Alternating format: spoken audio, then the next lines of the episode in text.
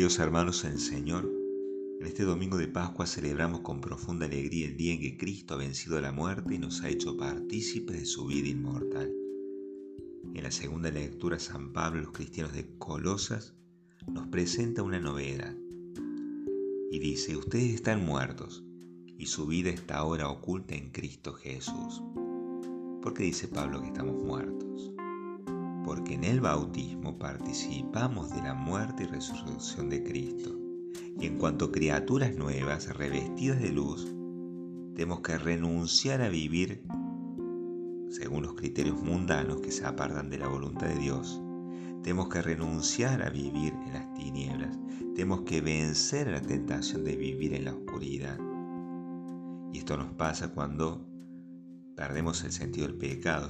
Vivimos en la oscuridad cuando perdemos el sentido del pecado, el sentido del mal, cuando caemos en el relativismo. El mundo quiere robarnos a Dios y llenarnos de basura. Por eso ocultemos nuestra vida en Cristo. Todos conocemos esa hermosa composición atribuida a San Ignacio de Loyola, alma de Cristo, cuando dice, dentro de tus llagas escóndeme dentro de las heridas que por nuestra culpa Jesús sufrió, allí nos tiene que esconder, allí le pedimos que nos esconda el Señor.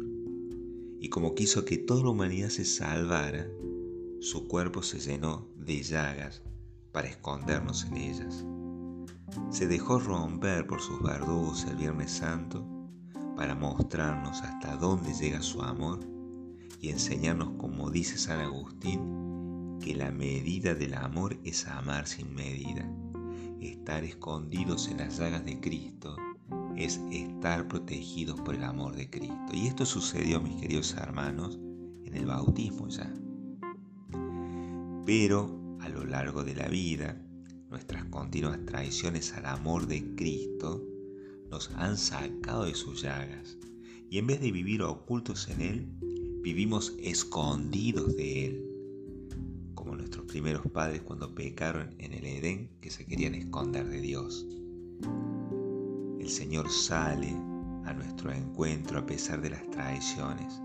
Por eso nos rescata nuevamente con el sacramento de reconciliación, que es como un segundo bautismo. San Ambrosio decía, referido a la purificación que nos convierte, en la iglesia existen el agua y las lágrimas. El agua del bautismo y las lágrimas de la penitencia. Con el sacramento de la reconciliación y la Eucaristía, volvemos a vivir en las llagas de Cristo.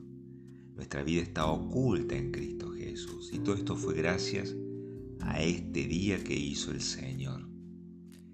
Alegrémonos todos en Él. Y lo hacemos con acción de gracia, desde un corazón agradecido porque Dios eligió un día, el domingo, para redimirnos.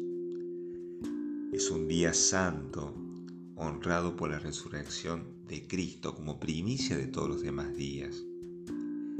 Este día al brotar de la resurrección atraviesa los tiempos del hombre, los meses, los años, los siglos, como una flecha recta que los penetra, orientándolos a la segunda venida de Cristo. El domingo prefigura el día final, el de la parucía, anticipada ya de alguna manera en el acontecimiento de la resurrección. Por lo tanto, el domingo es un día de alegría, dejando atrás la tristeza. Es el día del Señor y por eso un día para educarnos en la manera de vivir la alegría. No debe consistir en vivir superficialmente buscando desordenadamente placeres mundanos o reemplazar una escala objetiva de valores por una escala subjetiva de gustos. La alegría, para que sea duradera y consoladora, para que dé paz al corazón, tiene que estar anclada, por así decir, en este día que hizo el Señor, es decir, en la buena noticia que Jesús ha resucitado y nos abrió las puertas del cielo. Y esta buena noticia es de una envergadura tal que renueva la esperanza para atravesar las adversidades de la vida con la mirada puesta en el fin. Por eso es importante recuperar lo esencial del domingo. Es el día para crecer en intimidad con Dios, participando de la Eucaristía. Y así vivir ocultos en Cristo. Y así vivir escondidos en sus llagas. Lamentablemente lo complejo que se ha vuelto la vida ha desfigurado lo esencial del domingo. ¿Mm? Es triste escuchar a veces a alguna gente que dice, el domingo no participa en la Eucaristía porque es el día que tienen dedicado para descansar, para estar en familia. Como si la Eucaristía fuera una actividad más de todas las actividades que hacemos durante la semana, o como si la Eucaristía rompiera la unidad de la familia. El domingo es el día en que recordamos el amanecer de una nueva creación que sorprendió a María Magdalena, a Pedro y a Juan según nos relata el Evangelio que hemos proclamado.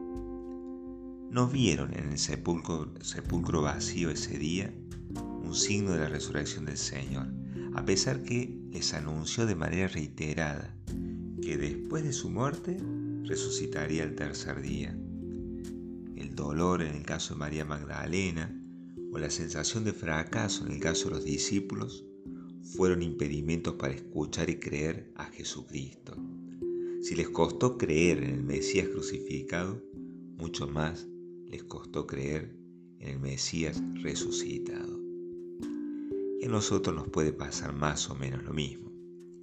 Si creyéramos que Cristo ha resucitado venciendo la muerte y camina entre nosotros como un pastor que guía su rebaño, si creemos en esto, ¿por qué tenemos miedo si nada es imposible para Dios? Las ovejas confían en el pastor que las conduce por oscuras cañadas.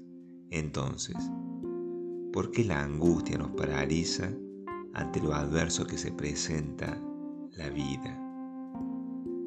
¿Por qué nos cuesta creer que Él nos encuentra todos los días en lo cotidiano de nuestras tareas. ¿Será que hemos vaciado de contenido el domingo? ¿Será que no es un día dedicado para crecer en intimidad con Él? ¿Será que lo rutinario de la semana también ha invadido el día domingo? Mis queridos hermanos en el Señor, gracias a la resurrección de nuestro Señor Jesucristo, que le dio fuerza al bautismo, a la reconciliación y a la Eucaristía, podemos vivir ocultos en sus llagas, ocultos en su amor. Y esto le da mucha paz al corazón. Pidamos al buen Dios la gracia de celebrar esta buena noticia todos los días de nuestra vida, particularmente en la misa dominical que el Señor nos ayude a redescubrir la belleza e importancia del domingo como día del Señor. Que así sea.